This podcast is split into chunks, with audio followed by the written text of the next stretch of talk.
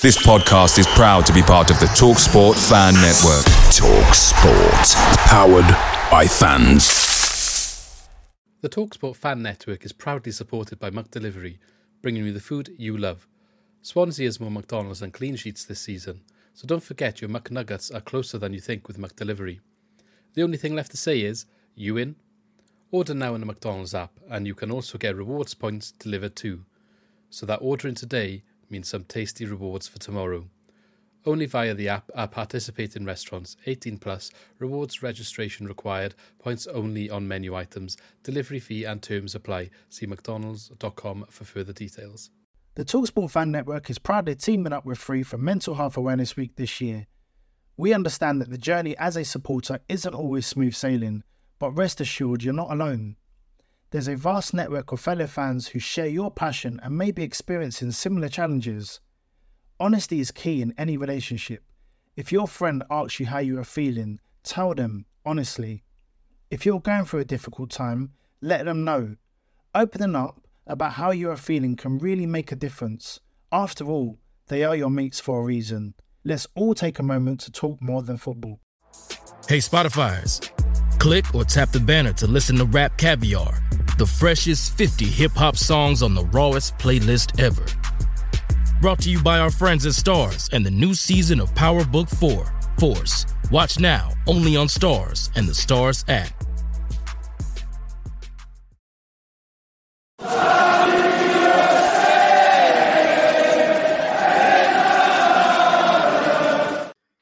Hello everyone and welcome back to Swans Cast, first episode of 2022. Been a couple of weeks since we were last on, but welcome back Lee, and I hope you had a good Christmas and New Year. Hello, yes, good to be back, finally. We've had some football. Yeah, just missed the football over Christmas, but no, I had a good Christmas. Nice to be back home, back in Swansea for a bit, which was nice. Enjoyed it. Yeah, it was good. Yeah, shame so I had no football, but... I know, I was going to say, we haven't done a video for a couple of weeks, but at the same time, we haven't really missed anything. We've only got one game to discuss, which is the game that happened on the weekend just gone. So we'll get to that later on. But been a bit delayed in terms of like not putting out a video for the last 2 weeks, I believe. I think we took Christmas and New Year, we decided not to do one just because it was a busy week, you know, we've seen family and stuff. But then you got the lurgy. Yeah, I know. Yeah, COVID straight first week in January, you know, start 2022 off strong, I thought. Well, COVID. Back to normal now, though. Well, yeah. Oh, my God, I was rough. Hopefully you're feeling a bit better now. Yeah, nearly back to full fitness now. I didn't have COVID, but the booster jab took me out a little bit, to be honest, so not necessarily probably the same way you were feeling, but looking at a screen was a little bit tricky. Feeling a bit dizzy, so that seems to have sorted itself out mostly anyway. So hopefully anyone else out there that had issues with COVID or sort of after effects of the jab are feeling better as well over the festive period. It's been a bit of a weird one, but at the same time, at least we weren't necessarily fully locked down like last year, so could enjoy it a little bit more this time. And yeah, the football is back as you mentioned, so. I hated not having the football over Christmas, though. Watching the Swans on Boxing Day and in between Christmas and New Year, I loved that. I was actually gutted. It wasn't on if there's a massive hole there. Definitely did miss it as well, especially when a couple of the games, obviously, it's difficult for me to watch all of them in person, especially around my work. I was meant to go to one or two of them. I couldn't in the end. They got cancelled or... you couldn't have gone anyway if they weren't cancelled because of the restrictions. And it's been too long since I've been down there now again. And it was nice to see them on the TV of the weekend at least. Do you think it was a bit of I don't want to speculate, a bit of a tactic, like delaying the games because we didn't play behind closed doors? I don't know, because the away games got delayed as well, didn't they? A couple of them. There were so many cancellations. Oh, I mean, like some championship fixture list some days were like two games. So I don't know how. Yeah, it definitely. Like teams had 4 or 5 games cancelled because I don't know. Oh, wasn't there some controversy around like Liverpool with all them false negatives and stuff that they had? Yeah, I definitely think that I know like a lot of teams were hit by COVID, which is fair enough. But some, but I think some were definitely using it as tactics, no doubt about it. Yeah, I think I would like to think the Swans weren't, especially when you saw the team sheet for Southampton. Like, I think Patterson still got it, or still isolating, wasn't he? That's why he wasn't involved. And I feel like we'll talk about it obviously in more detail, but maybe the fitness wasn't, especially for extra time. That you could tell they hadn't played for a long time, or been necessarily in full training the entire time they were off. But we'll get there in a second. Before we get to that, I just want to. I say new section, but we're going to start doing like little shout outs. If anyone is asking us to do that, we are more than happy to shout out anyone that watches our content. We appreciate everyone's time that they put into viewing or listening to us on our podcast. So just want to shout out quickly to South Coast Jacks, a little Swans group they've started, a little Twitter account. They're from the sort of Hampshire and Sussex area. So I'll link their Twitter page in the description on YouTube to this video, but check them out. They've not long started looking to grow. So we said we give them a shout out and help them. And thanks for listening, guys. Hopefully we can be in touch a couple of times and let us know what you think about what we're saying and how you are finding the Swans at the moment. Otherwise, don't forget, on that note, to subscribe to the channel to keep up to date with all of our content. We're on 418 at the moment, so we're trying to hit 500. So let's hope we can get a good early start to 2022 and get up to 500. And when we do get there, we will be doing a giveaway. So yeah, keep your eyes peeled for details on that, and don't forget as well to leave a like on the video, because that helps more people then see our stuff, helps us grow, and it's kind of like a snowball then from there, hopefully anyway, so we can improve our content going forward. Okay, that's all done, so we can start talking about the game. So the verdict then, we've got one game to talk about. Feels, well, it's a month since we spoke about the game before. And let's recap that we lost the last three that we did play before the big break. Yeah. So, yeah, back in action in the FA Cup Premier League game. Well, not Premier League game. Playing against the Premier League opposition, Southampton. And I think if you saw the scoreline losing 3-2 on paper before the match kicked off, probably would have been all right with that. But after what happened and the way it happened, I think there is definitely frustrations to discuss, so we'll begin to discuss those. What did you make of the game overall then? I don't think we played very well, I gotta say that. I thought that having the long break, we were going to come, it was a break that we needed, to be fair, because as you said, we were poor before all the cancellations. We'd lost three in a row, we hadn't played very well. I thought that when we come back after this break, it was a cup game, so a bit less pressure really. And obviously not being the favourites against a Premier League team, I thought we were just going to see a bit more really from the team. And I think the red card kept us in the game, because before that, it was the worst sort of 20, 30 minutes whenever he got sent off I've seen in ages. I thought it was going to be so much better. And I think the red card made it a game. But until that point, we were awful. And then I think the red card was a bit of a settler, evened up the game a bit then. And then we had a good cup tie then. But yeah, I was a bit disappointed, to be honest. Yeah, it was disappointing. I think, I don't know if I thought we were going to play well though. I kind of was in the camp, I think, that I was concerned that we hadn't played for a month, because it's not just not playing for a month, is it? It's like you got players that were out with COVID, and you'll have players that were out isolated. And I know the training ground was closed for a week. There was other things in, like when it was open, like they had to go straight home after training, and I guess that's going to affect your chemistry, your morale, like just your rhythm and routines.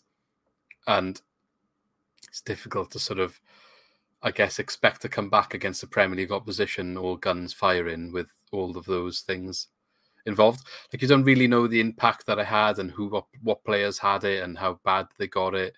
Like you said yourself, you know, it's you're still recovering now.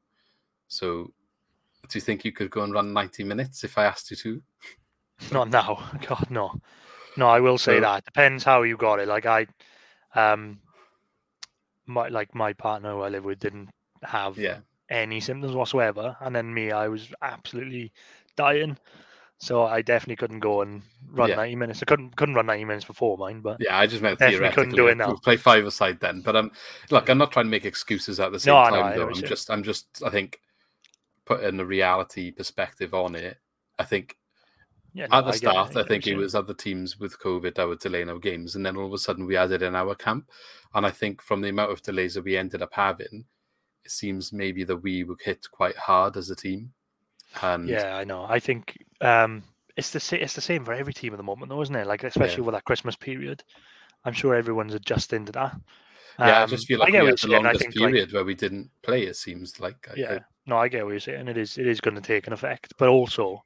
Added on to that, I thought that he had a choice really to either play some fringe players, which he did. He gave some players a chance, or do you sort of play first team players because we've had a break to get the fitness in, like you said. I don't know. Obviously, like Patterson probably wasn't quite recovered. Well, I don't know the ins and outs, so we don't know. Yeah, exactly. So that probably picked his team for him, who was fit. But I just thought as well, like players. Some players possibly on last chance saloon with their opportunities in the squad just didn't play well again. Yeah. But then at the same time, another factor into like perhaps a disjointed performance is two things. There is a few changes within the starting lineup of players that wouldn't have played together that much or in positions, which I'll discuss in a second. And also, the first time under Russell Martin, we played a certain formation. We played 4-3-3. So a couple of things to adapt to. And I think you are right when you look at the big picture. Like I said, on paper, 3-2 against Southampton, you probably think, oh, okay, fair enough. But they had a red card quite early on. And the game only kind of, I say got even. I think we were on top after the red card, but it was kind of because they were already 1-0 up. And they just needed to defend that, so they didn't need to do much more. And you saw in extra time, as soon as we went ahead, as soon as they wanted to start playing again, they could. Maybe fitness came into it at that point, but their quality obviously showed through in the end. But yeah, maybe you would expect a little bit more still. It was more even. I would say we looked the better team when they had the red card, but I think it's because they were allowing us to look like that. They were allowing us to pass the ball around. And when we were allowed to pass the ball around, we then start to look like a good team again. But as soon as we got to the back, I couldn't break them down very often until we eventually got an equaliser.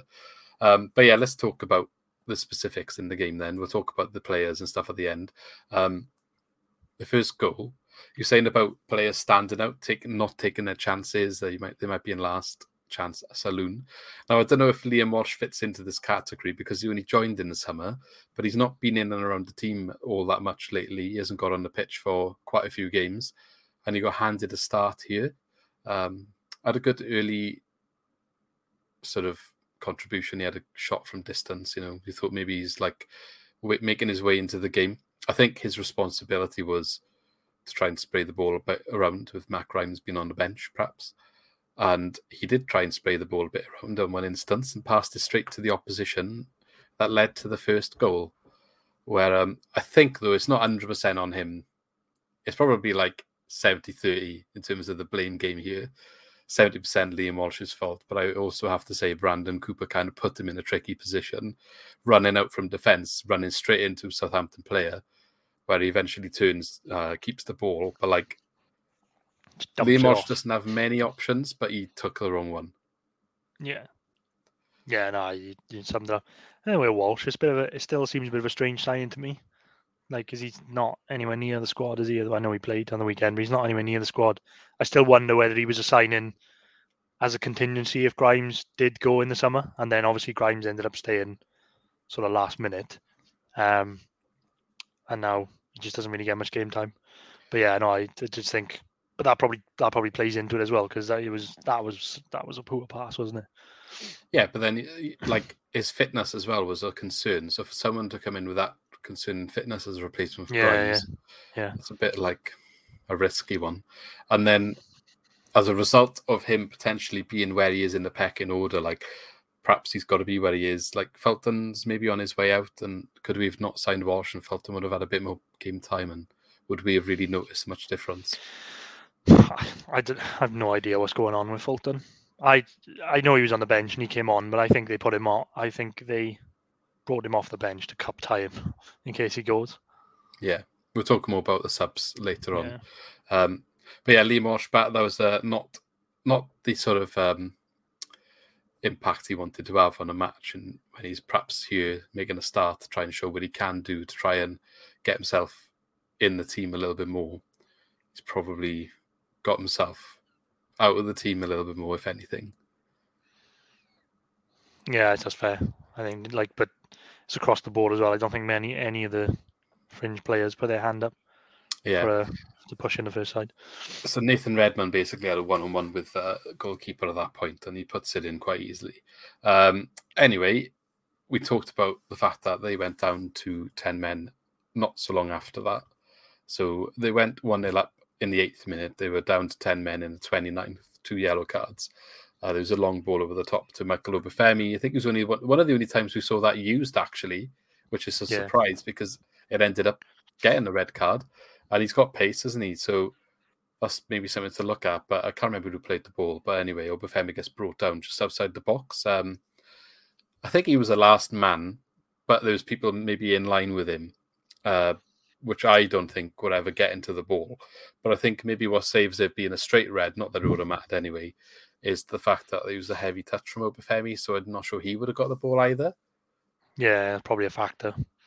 Yeah, probably what the ref was looking at. But I think he had such an easy decision then because he was already on a yellow.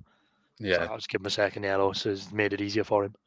Yeah, so that, as Lee said earlier, that kind of leveled the game. I mean, it looked in periods before that it could have been a long afternoon for Swansea, and after that, it was a game of football. Yeah, it made it a cup tie then because it evened it up. But I think before that, I think we would have been comfortably beaten the way the game was going. We couldn't get our foot on the ball at all before that. It was awful. No, it wasn't. It wasn't the best. I don't think much else happened in the first half, to be honest. Nah, I literally can't remember anything. Anything of interest, anyway. Other than the fact that both our centre-backs got a yellow card. Classic Ryan Bennett one, and then Brandon Cooper also as well. You can put your house on Ryan Bennett yellow card every game. I think you'll be up at the end of the season. No, I know. It's definitely the one that's consistent at the moment. Okay, going into the second half then, Joel Piroe finally gets an equaliser in the 77th minute. So it took a while. I think we were huffing and puffing for quite some time before we finally got the breakthrough.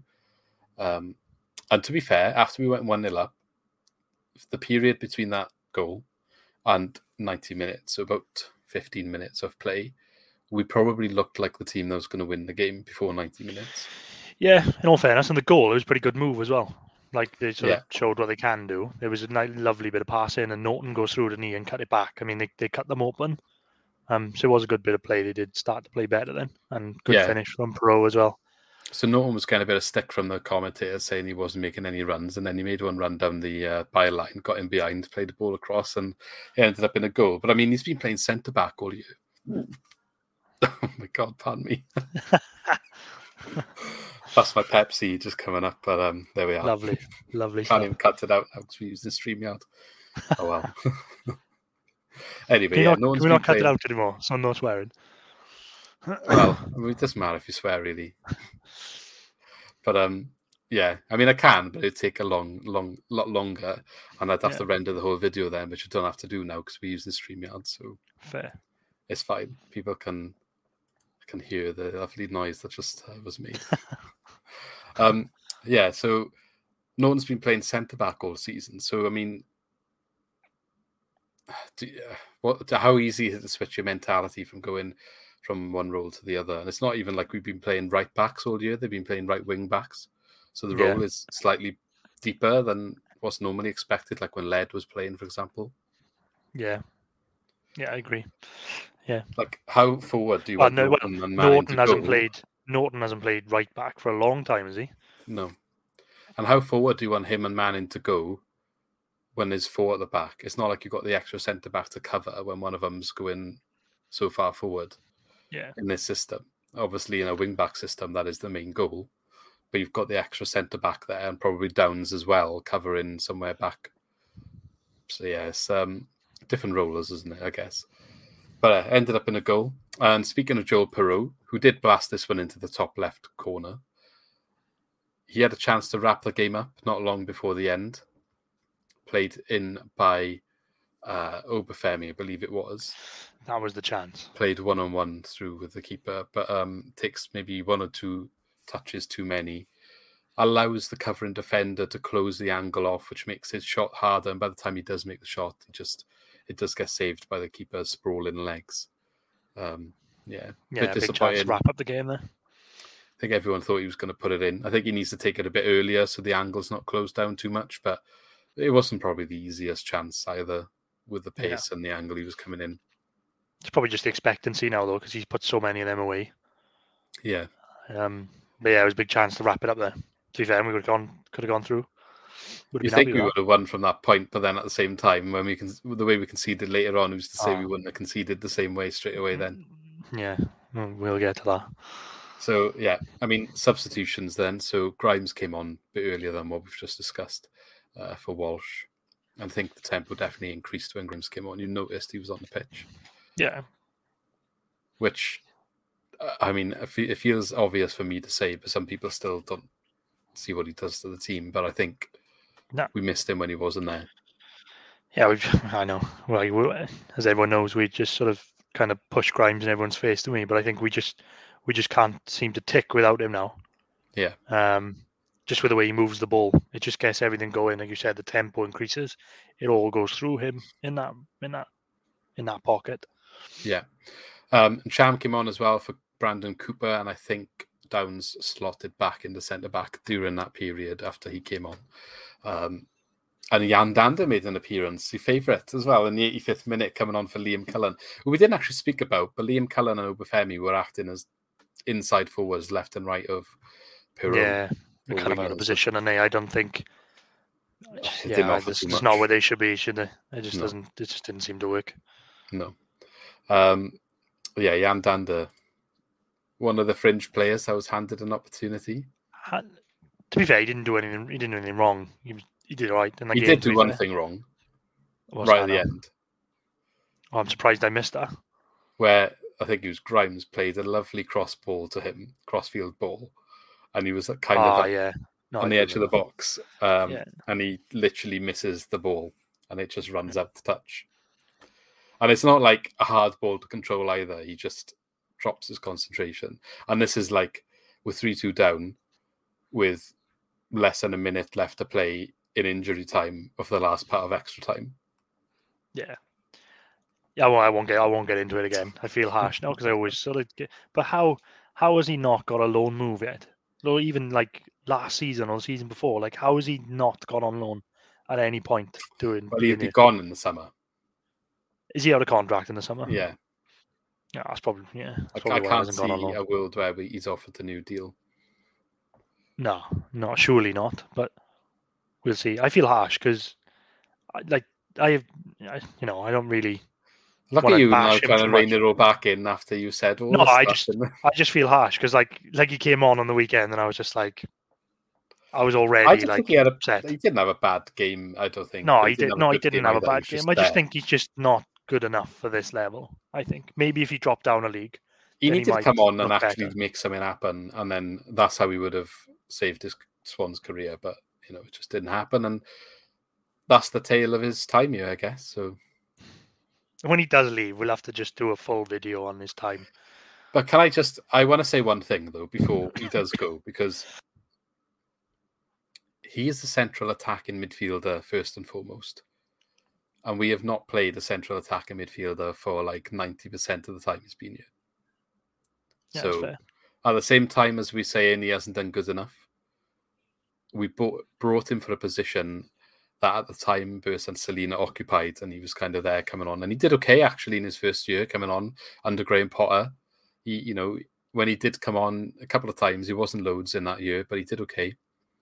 He did all right under Steve Cooper a couple of times, probably the first half of that season, and then we changed to five at the back, and he was played a couple of times in centre midfield, expected to do more the that's fair, but like what stuff.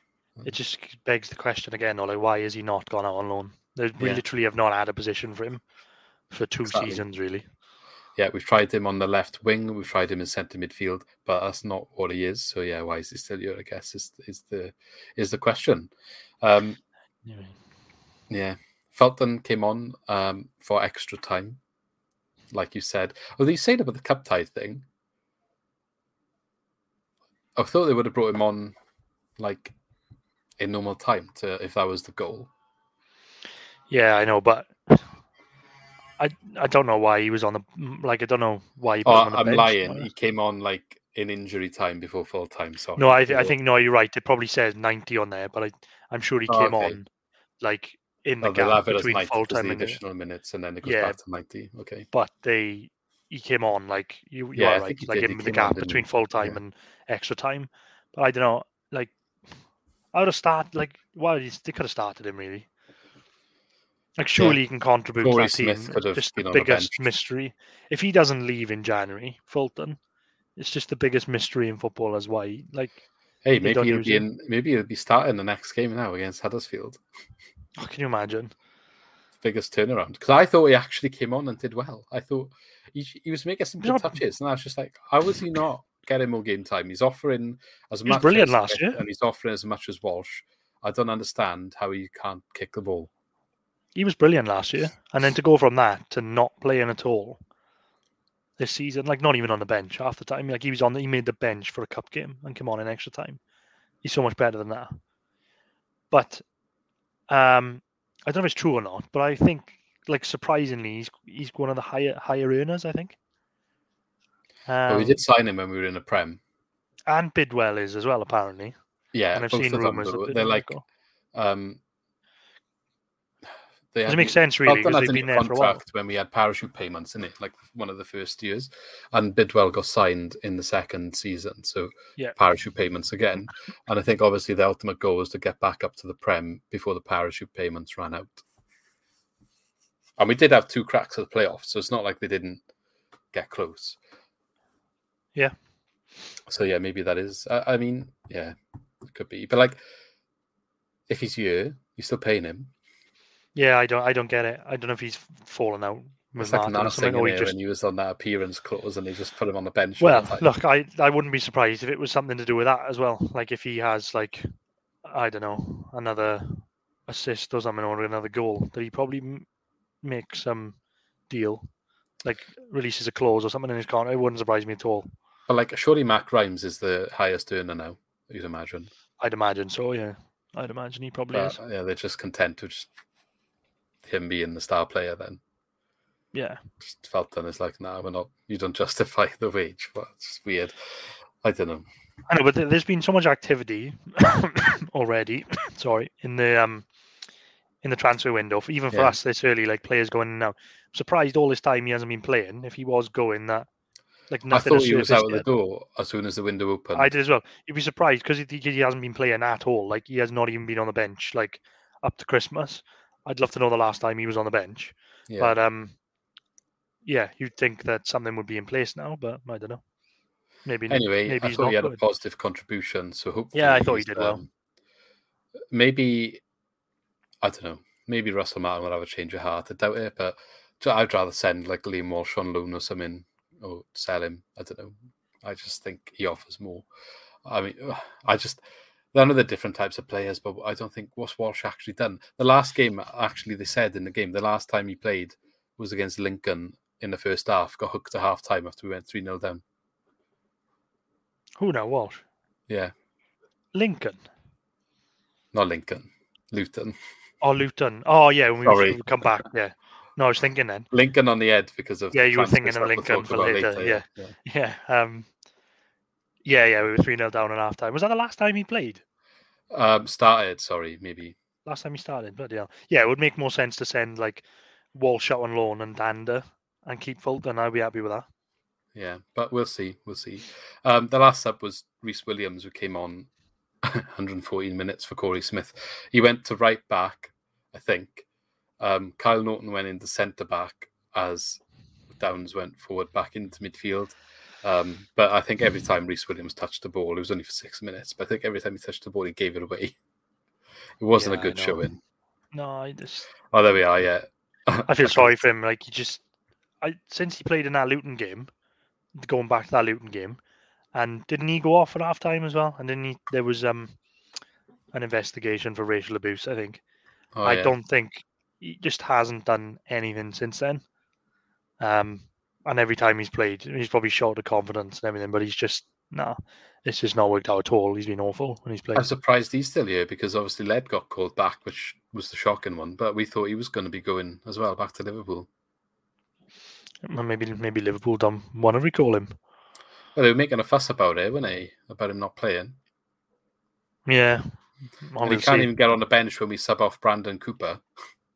Get on a pitch when we sub off Brandon Cooper. So yeah, it may be that they're we're kind of operating one in, one out at the moment, it seems. So unless they got something lined up, maybe they're keeping him as cover. Yeah, we could have been recovering from COVID as well, I guess. We don't really know in terms of the players and how much game time they were allowed and stuff like that. Well, we didn't talk about what actually happened in extra time. So we actually took the lead, which seems crazy when you see how the match ended up finishing. But yeah, in the 94th minute, so quite soon after the restart, and Cham plays across the box, which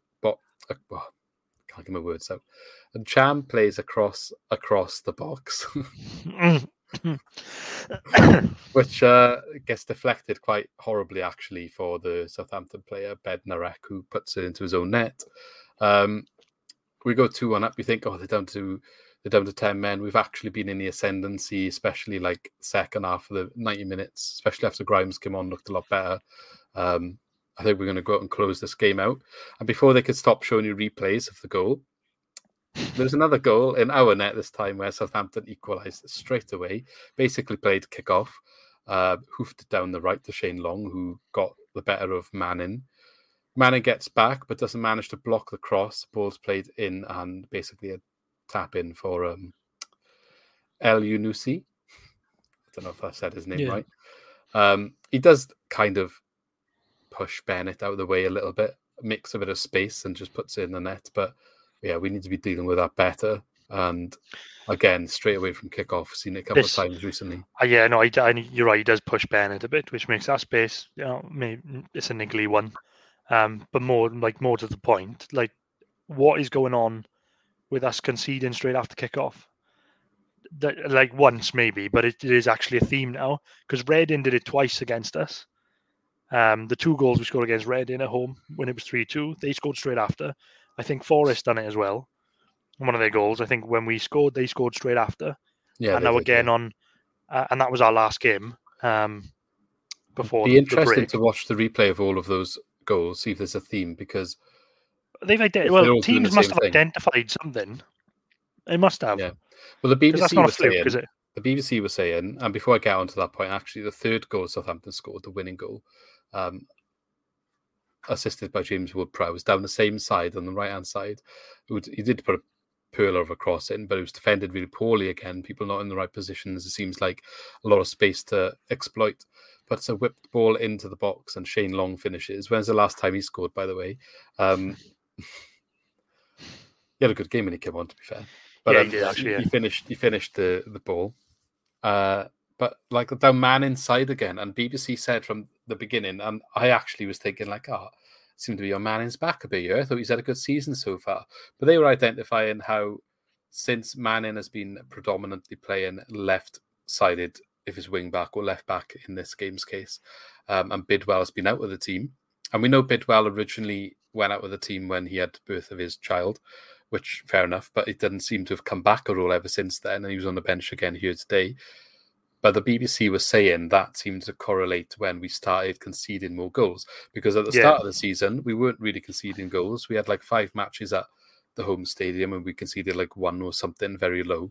And then all of a sudden they were saying, we started scoring goals. We know that. We know we started scoring. Patterson, Piroe started scoring a few more goals, but at the same time, we're not keeping as many clean sheets and we're conceding a lot more.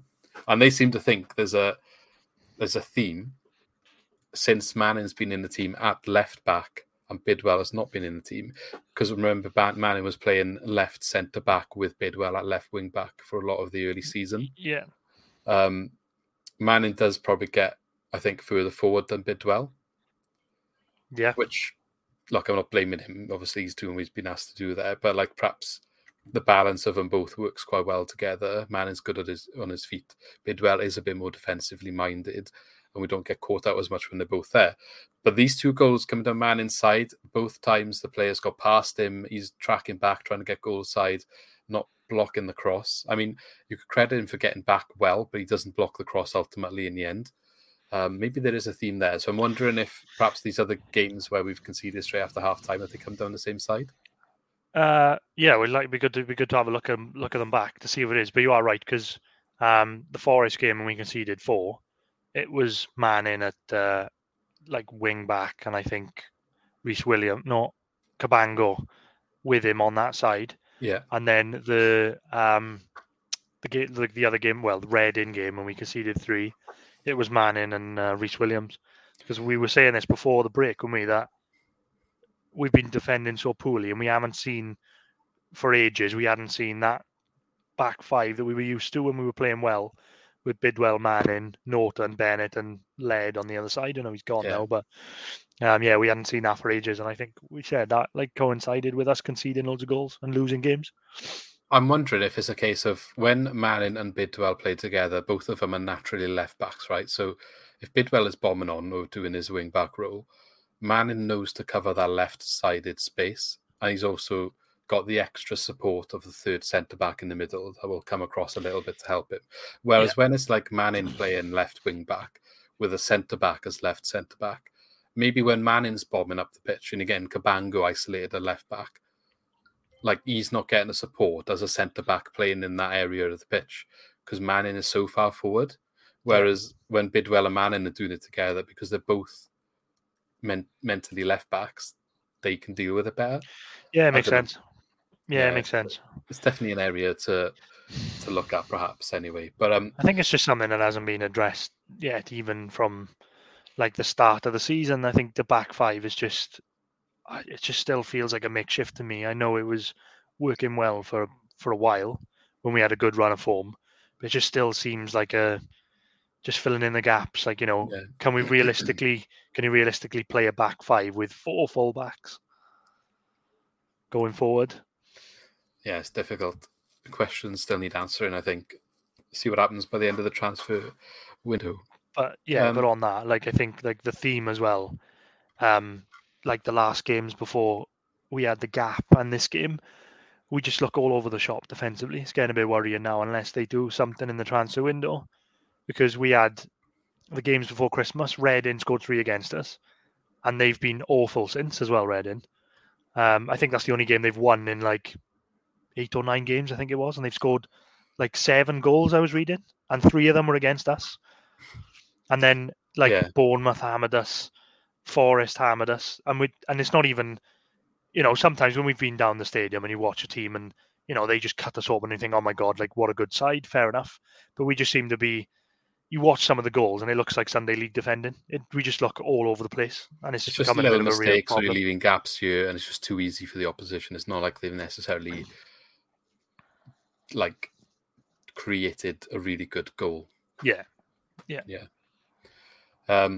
So I mean, we're at about the halfway point of the season, so there's definitely things Russell Martin needs to look at to consider and see what he can do by the end of the season. I'd like to say right now, we're not really at risk of bottom 3. I think there's too far away, Derby and some of the teams down there struggling too much. We'd have a little bit enough to stay up, but we are getting sucked into the bottom half again. I know we've got a couple of games in hand now, so it's not unrealistic. No, I know, but currently. It's better to have the points on the board and the games in hand, isn't it? Because even the games in hand then become more pressurized if you're only 4 points off. I don't know what we are at the moment, it's more than that, but you know what I mean, if you're 3 points off the relegation zone but you've got 5 games in hand, those 5 games are massive. I don't know, I think you're right. We said at the beginning of the season we'd be sort of in that area, but I am a bit worried that we might get sucked into a bit of a fight if it carries on the way it is, but we'll see what happens. Change. It is 3. Those 3 games could have been, it could have changed this table so much, and just frustrating that we've not been able to play. Well, I say 3 games. It's 4 games really. When you look at some teams, it's all over the place across the board, isn't it, in the Championship? Yeah, so it's hard to actually know where everyone is. It's not like one or two teams have got a game in hand. Like, loads of teams have got loads of games in hand. So it's such a weird table to try and make out. It's a bit of a false table at the moment, and you don't know where anybody actually is at the moment. Yeah. Luckily, actually, all the teams below us have got games in hand as well. It's only Derby that have played 25, but they've got one game in hand. Anyway, let's move on to the transfer stuff. But final thoughts on this match before we do, like.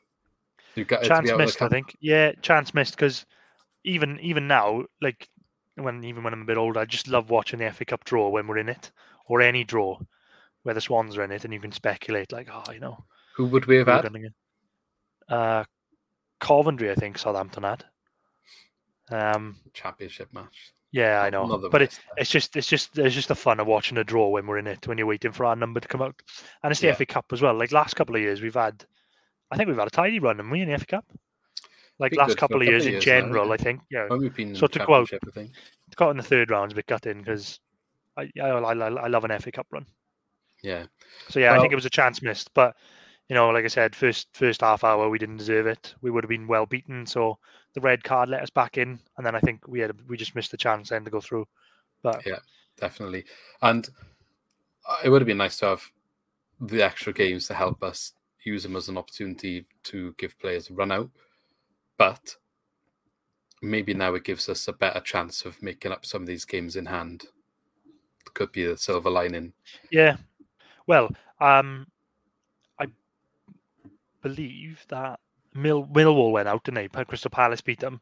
So why can't we play Millwall in the next round? Do they allow that? I'm not sure. Surely if neither of you's got a match, there should be...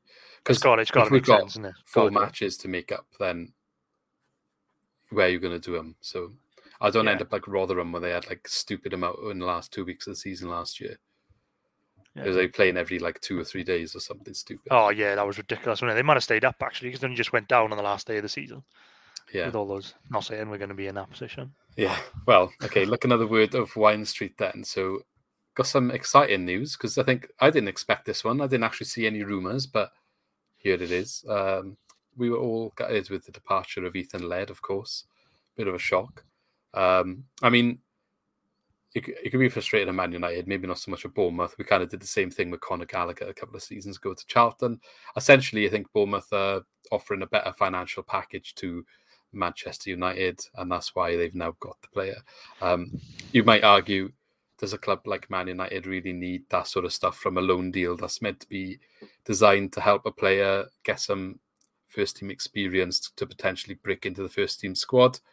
And how much is the money that we pay in Laird's wages or appearance fees really helping a club like Man U? Ultimately, I think football is run by businessmen these days, so it doesn't matter how much money. If it's extra, it's extra. It doesn't make sense to me though, because like Laird was on loan all season last year to MK Dons, if I'm right, or most of the season. Yeah. With Russell Martin, he started this season so well, and he was playing so well. Just didn't make sense to me, and I know like we done it with Gallagher, but why are these like what's going on with these loan deals? Because it seems to be happening across the board now that you have someone on loan until the end of the season, and now it didn't happen before, like.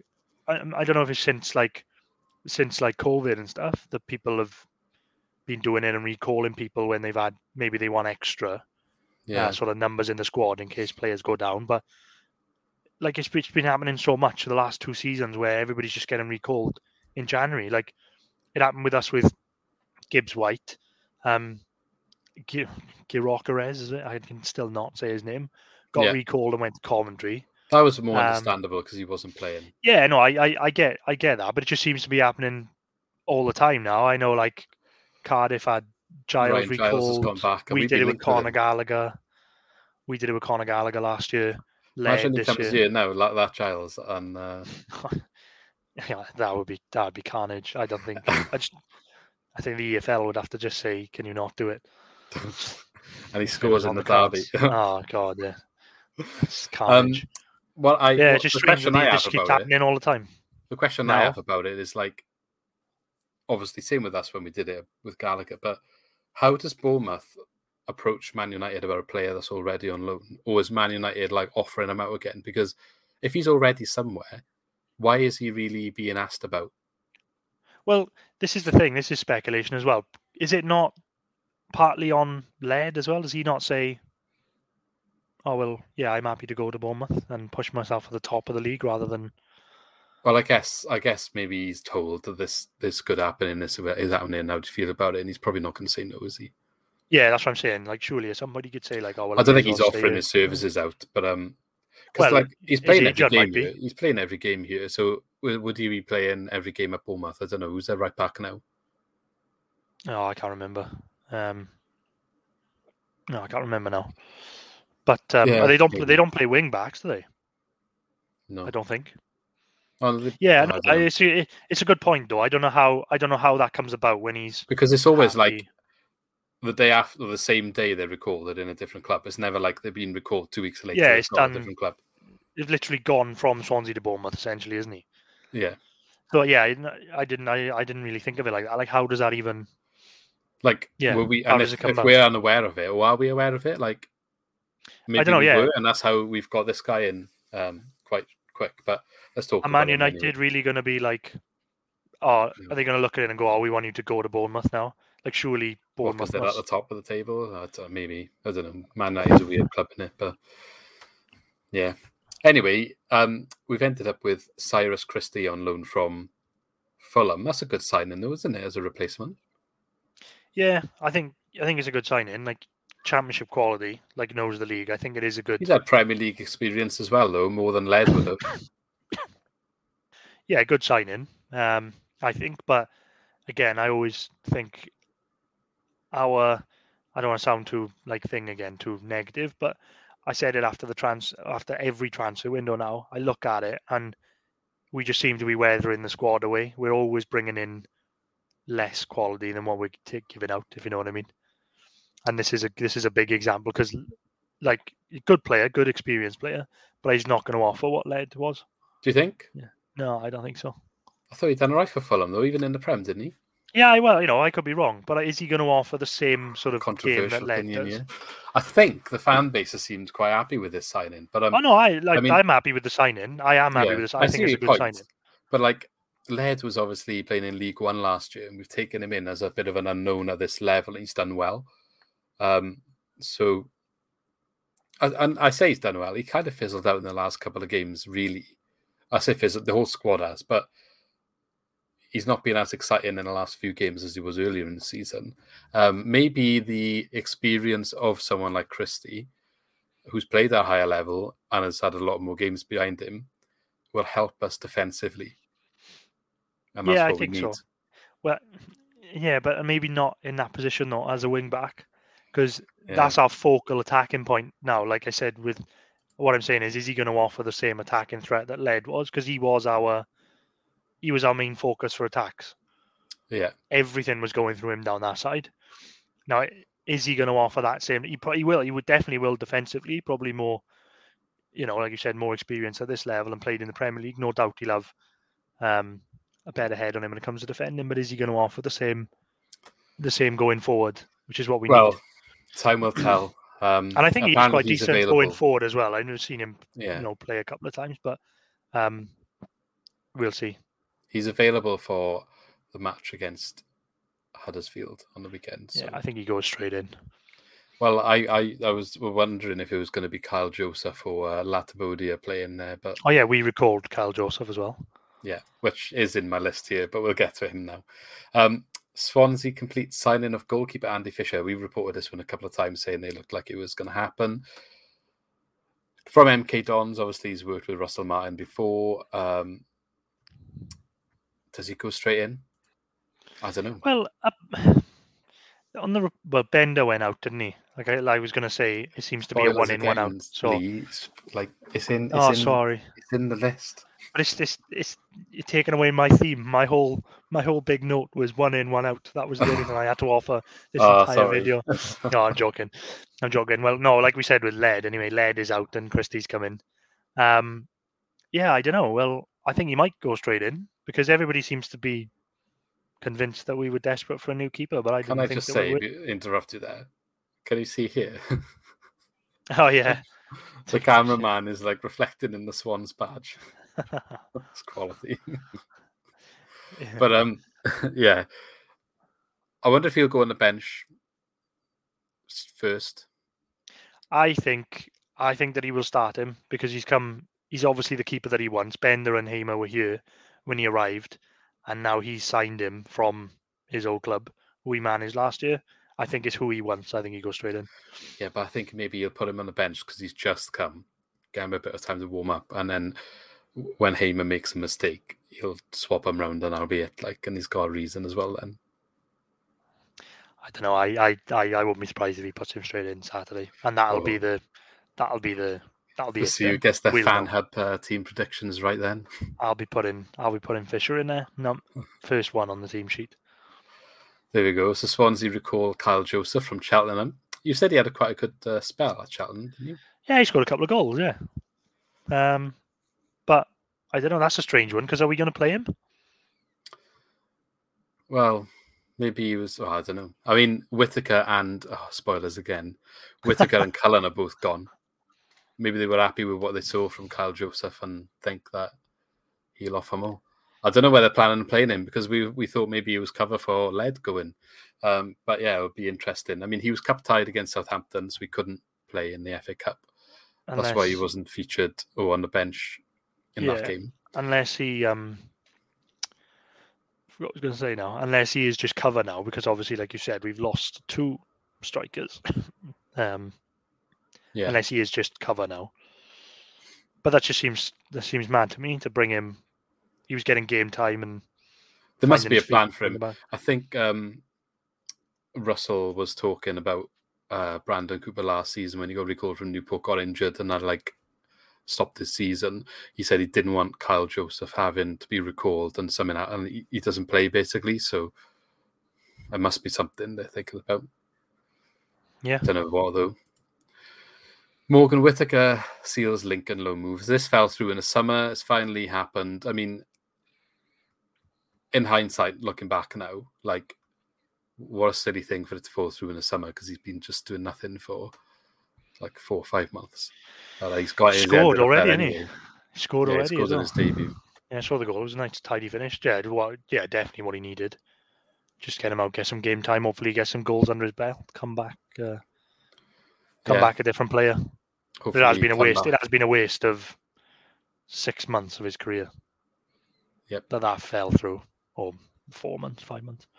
Yep, and interestingly enough, Liam Cullen's joining him. Now, this seems weird to me that they go into the same club. But why? I don't get it.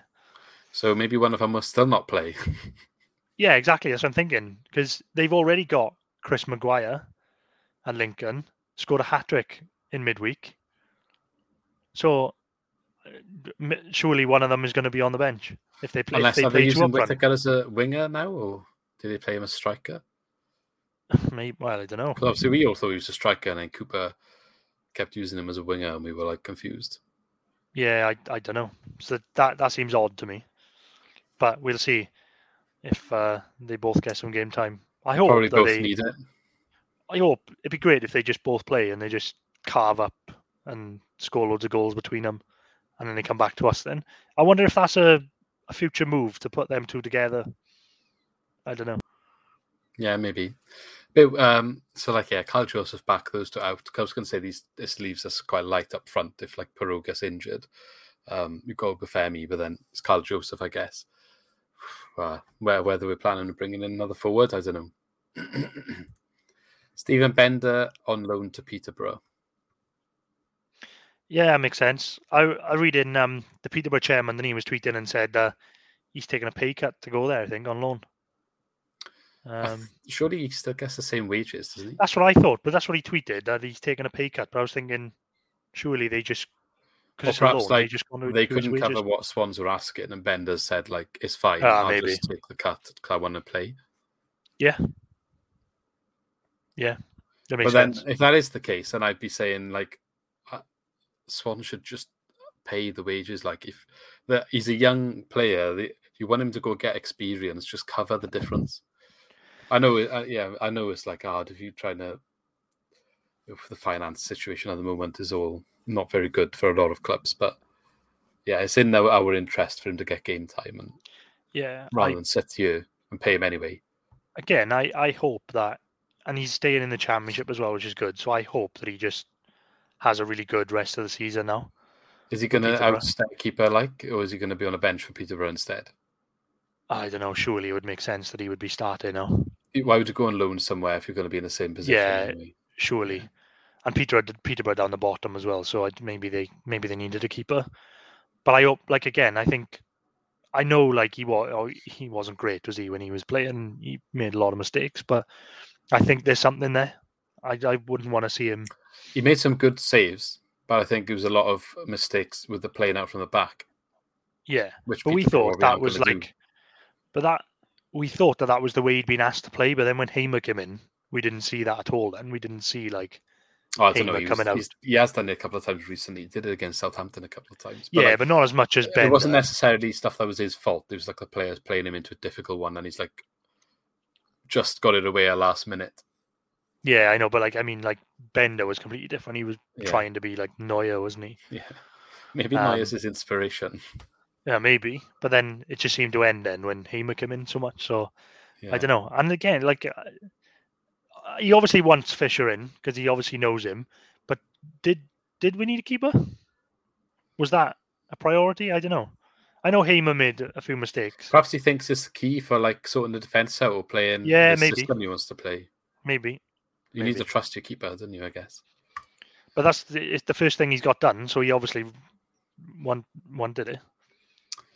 So two youngsters joining the academy, Corey Herford and Joe Thomas, following successful trials.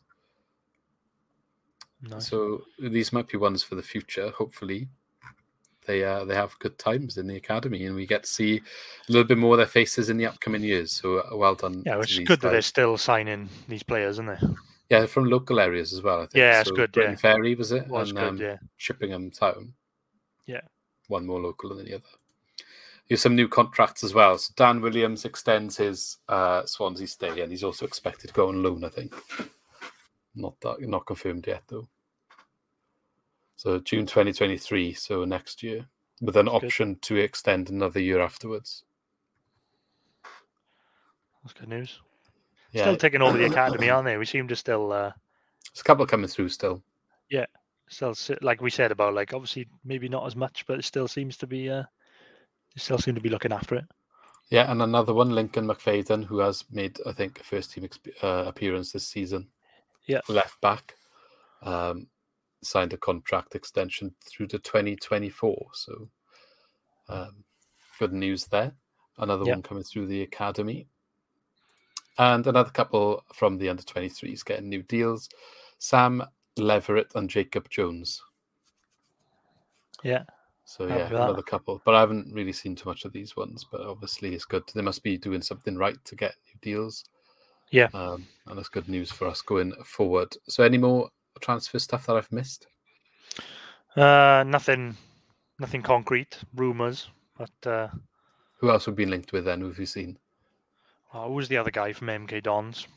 There's a couple of League One, isn't there? Isn't there someone that we're after that Blackburn are after as well? Yeah, I'm just trying to think what that guy's name was now. I've seen it so many times. O'Reilly, Morris, is it? Oh, O'Reilly. Matt O'Reilly. He scored the other night, didn't he, against Wimbledon as well. So I don't know. That's another one that I've seen. I've seen a few things about Cabango going to West Ham as well. Yeah, you said something about that, but I haven't seen too much. Surely not. Although he wasn't in the squad the other day. I thought it was COVID-related, but maybe... Surely not. Now you said it. Surely not. Is he good enough to go to West Ham? I don't think he's played enough this season and done enough good. But he was linked with Bayern Munich not so long ago, wasn't he? Oh yeah, you're right. Yeah, bloody hell, I forgot about that. Well, I don't know. 3 million that's a strange was the fee quoted, wasn't it? But that seems low. That's a strange one. Because seeing that Jamie Patterson is unlikely to be available for the Huddersfield game. Oh yeah, you're right. You must be right then with COVID. I don't know. I think he's back in training, but says he felt ill in training. So I don't know what was wrong altogether. But yeah, I mean that's going to be a miss for sure. Yeah, but I'm just thinking now with the transfer window, what else do we need? I think centre back. I would like a centre back. Yeah, I think we need a ball playing centre back definitely. And I would like a forward that can either play perhaps striker or behind the striker. Yeah, that's the two positions that I would. I know, want. Like Downs has been good going back into the back three, but I don't want to see him there. I want to see him and Grimes in the middle. Yeah, because that just works so well. I want to see him and Grimes in the middle, and then maybe we need another sort of another centre back that can play where Bennett plays. Because I love Bennett. Like I think he's been brilliant, but just lately, I think in this system, I think he gets found out on that side because he essentially goes to play right back when the full back goes forward, and it's just not going to happen, is it? Yeah, it's scary sometimes. Yeah. Another bit of news as well: the QPR game that was rearranged has been selected for Sky Sports on Tuesday, the 25th of January.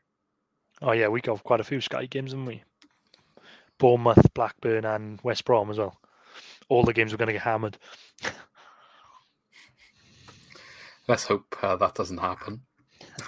Okay, so that's everything. We'll see then. There's a couple of weeks obviously left in the transfer window. I think Jake Bidwell has been linked to Birmingham as well, I saw somewhere. And we are not recalling Jordan Garrick. Oh, we're not now, are we? Oh, yeah, that makes sense anyway. Leave him there. Because I think he's playing well. Plymouth are doing all right in League One. I'll use another one. Preston are also monitoring Jake Bidwell. Seems a shame to say, like, if he goes to another championship club. I hate that, but I think he is one of the higher earners. He's been linked now a couple of times. He was linked with Borough in the summer, wasn't he?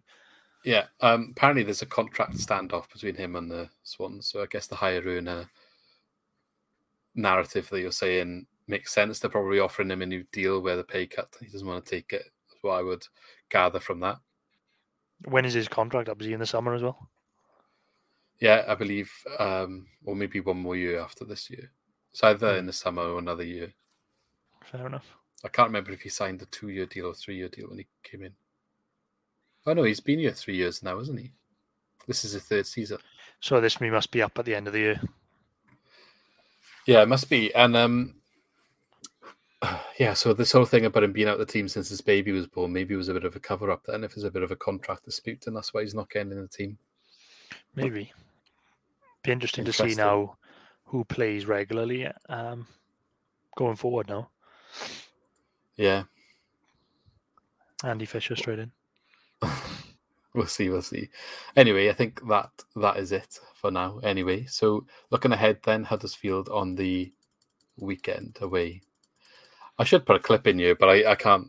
I haven't got it on me to hand. But last time, one of the boys was on the podcast, John, who's been in hiding ever since.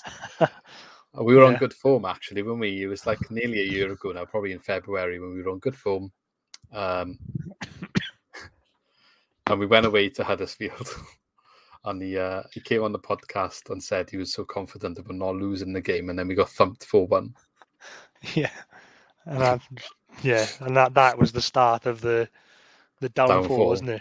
Yeah, we haven't seen him so well after that point. I think he has gone off the mark now. Off the radar, he's hiding. I was thinking as well the other day, because you were saying about an older video. We've a year now, haven't we? We've been going a year. Yeah, January last year. It's close, isn't it?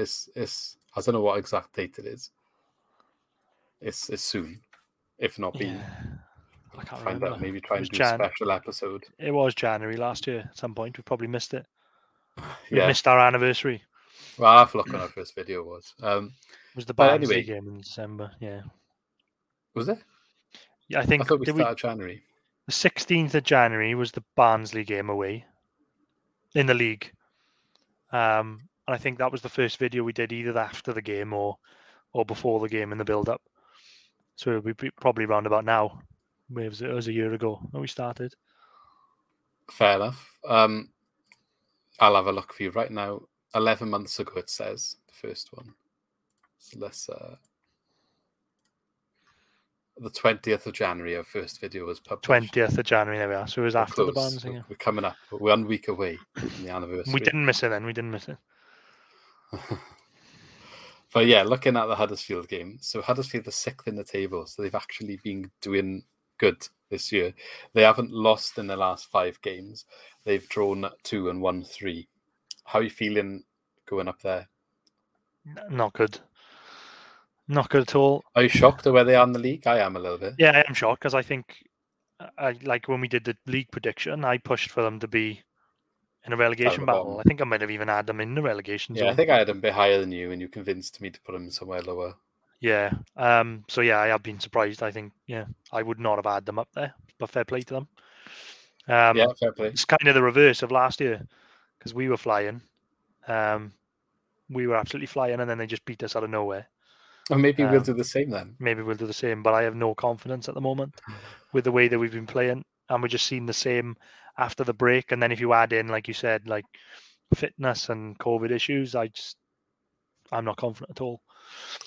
The way that we're defending, nothing's going to change this weekend dramatically. What formation are we going to play? I think our formation's got to be with the wing backs, hasn't it? That's when we've played the best this season. What if he's changed his mind in the last 4 weeks and trained a new one? Because he didn't have pre-season, did he? But we haven't got the players, nor is he signing the players to play like 4-3-3. Unless he goes 2 up front with like Piroe behind or Obafemi. But I heard he was offering Routledge and Dyer a new contract. I'm joking. I wouldn't be surprised if we need to call on him again.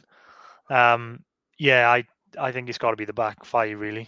I can't see him changing it too much because we haven't got any wingers, and now like Cullen has gone as well and Whittaker, unless you play Kyle Joseph on the wing, unless that's the plan, and Obafemi wide, unless that's a bit of a plan going forward. Doesn't fill me with confidence, I'll be honest. But, I know.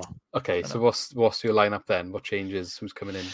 I think Fisher will start in goals. I think he goes straight in. Really? I think Russell Martin. I think Russell Martin is going to put him straight in. That's why he signed him. It's going to have to be Christie on as a wing back and probably Manning, and then it's going to have to be Norton, Bennett, and Cabango maybe as the back three. Cabango fit? I don't know. I'm not sure. If he's not, maybe Brandon Cooper. Do you reckon Cooper Williams? Or Williams? I don't know. Difficult. Maybe if they Bidwell and Manning play together again. Well, if fully fit, it's got to be Manning and Bidwell and Norton and Bennett. Surely it's got to be that if everyone's fit. Well, that's what you'd think. And then I'd have, obviously, I want to see Downs and Grimes back together in the middle. And then I think it would be Patterson and not Patterson. Sorry, it'll be if he's out, it'll be. Yeah, I don't think he's going to start. And Cham and Korey Smith probably, and Piroe up front. Oh, and Cham and Korey Smith. That's we haven't seen that one. I think that's what he likes to do away from home. What if he plays? Smith. Yeah, but what if he does? Piroe and Cham and Obafemi. I would love to see that. We said this. Korey Smith played 120. He didn't play 120 minutes. Played like 110 minutes, didn't he? I would absolutely love to see Cham, Obafemi, and Piroe as a like. As just a move-in 3 up there. I would love to see that. But I don't think he will do it away from home against Huddersfield. But I'd love to see it. If he does, I might be chuffed with that. I'd be confident. Remember when Grimes used to be number 10 for Northampton and he used to score quite regular and assist quite regular? Yeah. Maybe we could have done that to accommodate all these midfielders that are just sitting around. Yeah. It's good though on the Huddersfield game though. It's like they changed it to a £5, didn't they, for a ticket? Did they? Yeah. So I think it's going to be a good following. No, I could. Well, I wanted to go up, and then I was ill over Christmas, and then I had COVID in the New Year, so I didn't get. I was planning to go, but I didn't get a ticket then. Yeah, I won't be going. I'm isolating in my house ahead of a wedding, so yeah.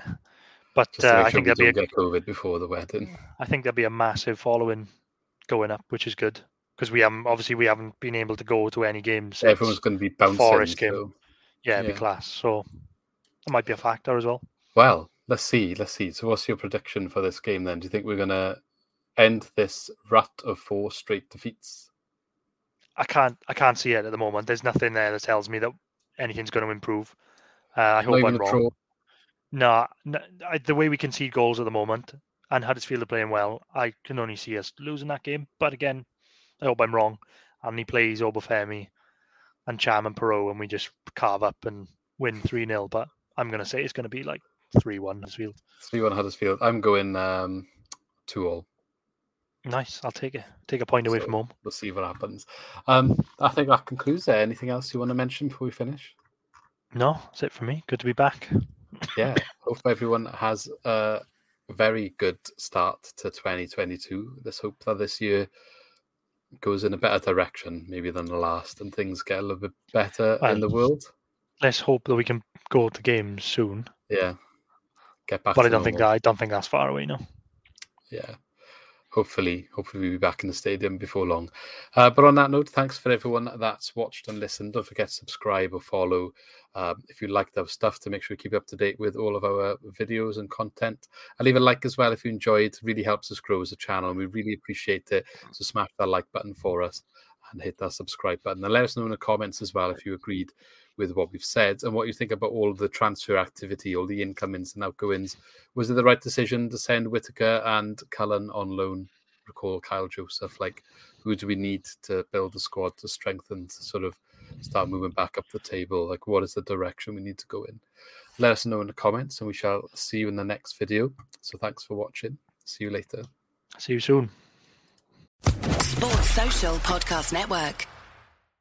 The TalkSport Fan Network is proudly teaming up with Free for Mental Health Awareness Week this year. As football fans, we often pride ourselves on knowing everything, from which substitution can turn the game around to the quickest route home to beat the crowds. However, when it comes to discussing feelings with our friends, we might not always feel as confident. That's why we're here to equip you with the right tools so you can reach out to those who can help.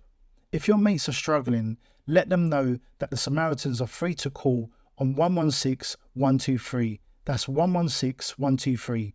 They are there to listen without judgment or pressure, 24/7, 365 days of the year. Let's all take a moment to talk more than football. The match has just finished and you're on your way home. What better way to celebrate that 90th minute winner than a McNugget share box and a few dips with your mates? You channel your inner Ronald as you race to beat the McDelivery home, just making it in injury time. Ordering McDelivery is easy on the McDonald's app. You in? Our participating restaurants, 18+, serving times, delivery fee and terms apply. See mcdonalds.com. This podcast is proud to be part of the TalkSport Fan Network. TalkSport. Powered by fans.